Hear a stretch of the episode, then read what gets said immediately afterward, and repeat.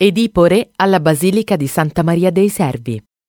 È la rievocazione del mito edipico e dell'omonima tragedia di Sofocle, la cui rivisitazione pasoliniana del 1967 è a un tempo dramma universale e racconto autobiografico.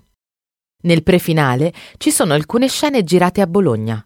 Vediamo Franco Citti, ormai cieco, accompagnato da Ninetto Davoli, mentre passano sotto il quadriportico di Strada Maggiore.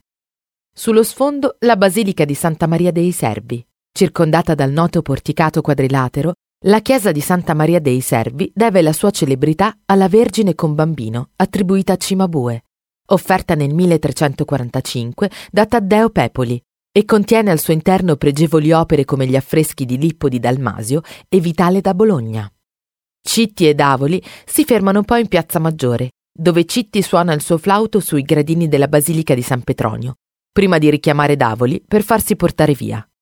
Uno dei temi del film è la consapevolezza dell'innocenza, una sorta di rovesciamento del peccato originale.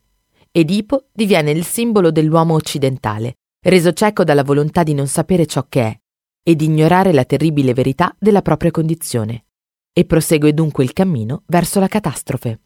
Tra gli attori, nel film, troviamo Alida Valli, Carmelo Bene, Julian Beck e Silvana Mangano.